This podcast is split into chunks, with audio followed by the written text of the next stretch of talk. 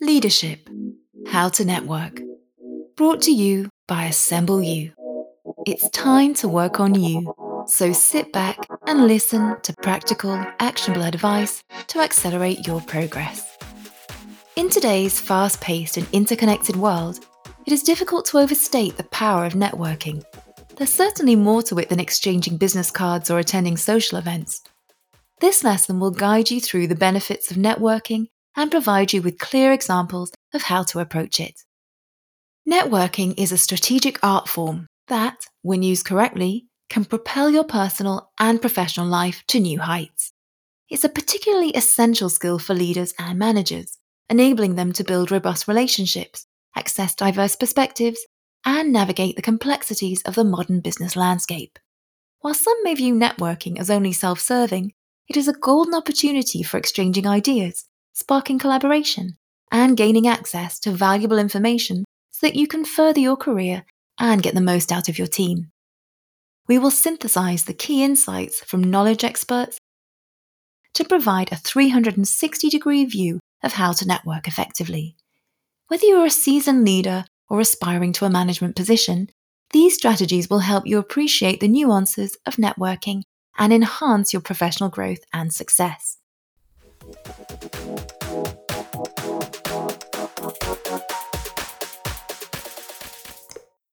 Let's set the scene by discussing perspective, as many individuals struggle with networking due to a lack of confidence or misconceptions about its purpose. A two year study by HBR of 30 managers going through the so called leadership transition found networking was simultaneously one of the most self evident and one of the most dreaded developmental challenges that aspiring leaders must address. However, networking is merely a natural extension of the relationships we already manage in various aspects of our lives. By reframing networking as building friendships in business and focusing on mutual interests and curiosity, leaders can overcome barriers and embrace the true essence of effective networking.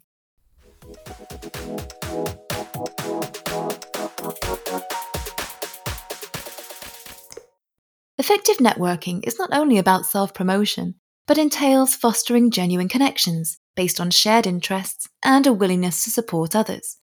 When approaching networking with a mindset of helping others, leaders can create a conducive environment for collaboration and growth while establishing meaningful connections that go beyond transactional exchanges. According to Christine Delaghi from the London Business School, the right time to network is any time, any place, anywhere. In other words, it is a continuous journey of relationship building and learning. So, networking should not be limited to specific circumstances or when seeking new opportunities. Instead, it should be seen as an ongoing process that provides the support, feedback, and valuable insights to help you deliver in your current role while fostering personal development towards future roles. By actively engaging with others and seeking meaningful connections in all scenarios, leaders can tap into a wealth of resources that contribute to their professional growth.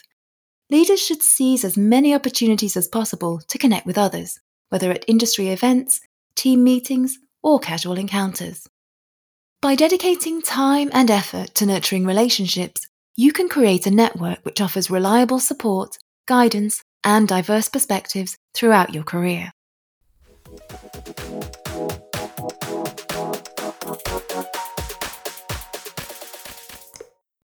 It's as cliched as it is true. Don't forget about quality over quantity. The size of your network is typically less important than the quality of relationships formed. Building a network is not just about collecting contacts, it's about fostering genuine connections based on trust and shared values. To this end, you must invest time and effort in developing meaningful relationships. By actively engaging with a smaller group of individuals, leaders can create a network that is built on trust, collaboration, and a genuine desire to support one another. Genuine is the operative word here, as it's paramount to be sincere when networking as a leader.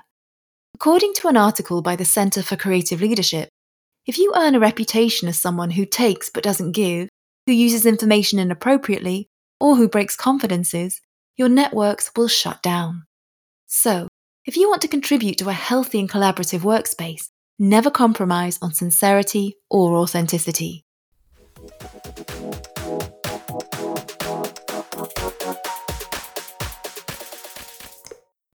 It is important to choose the right context to network in that works for you. Networking events can take various forms, from large scale conferences to intimate one on one meetings.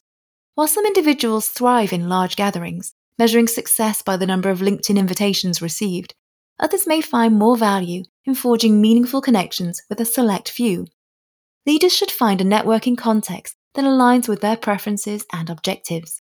They can choose to attend events that allow for one on one coffee or lunch meetings, where genuine connections can be established and nurtured. It can also help to set intentional and realistic goals. For example, you might tell yourself that you will engage with at least two individuals at this event that I did not know before. This is a far more purposeful approach to networking.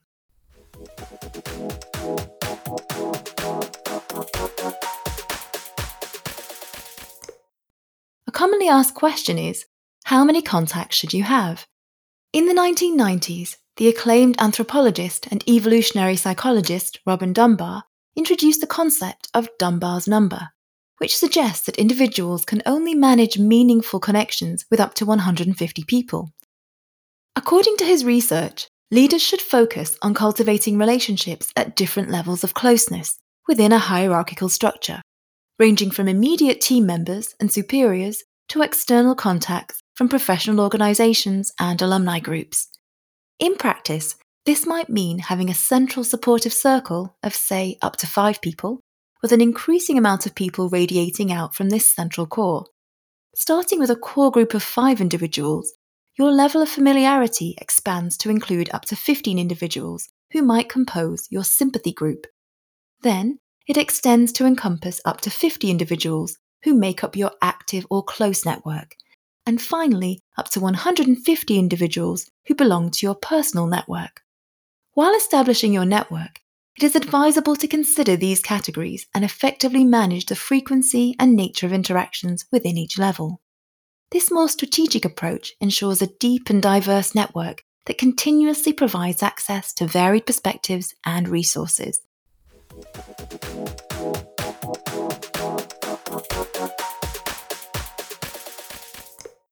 According to subject matter experts and professors, Herminia Ibarra and Mark Lee Hunter, in an illuminating article published in HBR, networking with purpose involves nurturing different types of networks based on specific objectives.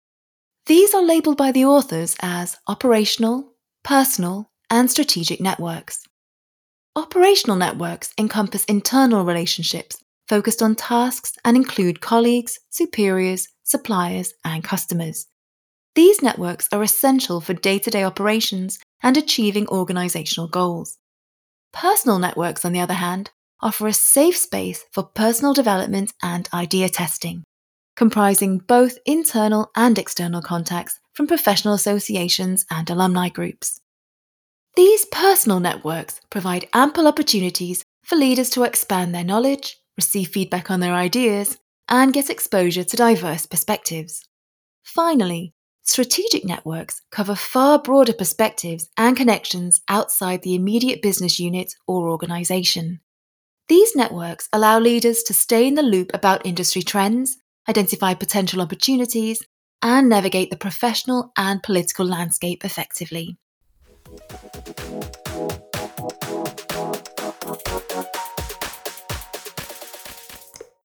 Operational networking is the most common form of networking, but often overlooks important connections and relationships beyond immediate tasks. Personal networking helps managers gain new insights and referrals, but it alone is insufficient for navigating the leadership transition. And strategic networking is critical for leaders as it involves forming relationships and coalitions, understanding the broader strategic landscape, and enlisting the support necessary to achieve goals. This usually less spoken about network requires one to leverage relationships, influence stakeholders, and shape the relational environment to align with business objectives. It may require time and energy that managers typically devote to operational tasks, but it is essential for long term success. The takeaway here is that leaders should be intentional in developing and nurturing networks in each of these categories via a three pronged strategy in order to create a comprehensive support system and strategic resource.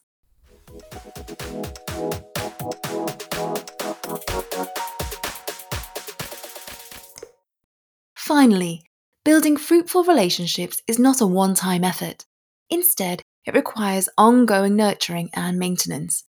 Leaders should prioritize follow up actions and diligent record keeping to ensure that connections remain strong and relevant. Keeping an organized record of contacts, interests, and relevant details using tools like Excel spreadsheets or databases can facilitate effective network management. Consistent communication is essential for maintaining relationships, and leaders should stay in touch with their network by sending value added communications that are relevant to the recipient. Remember that networking should be viewed as a two way street, and as a leadership figure, you should be committed to assisting others too. By providing information, insights, or opportunities that align with their network's interests, leaders demonstrate their commitment to building a mutually beneficial relationship.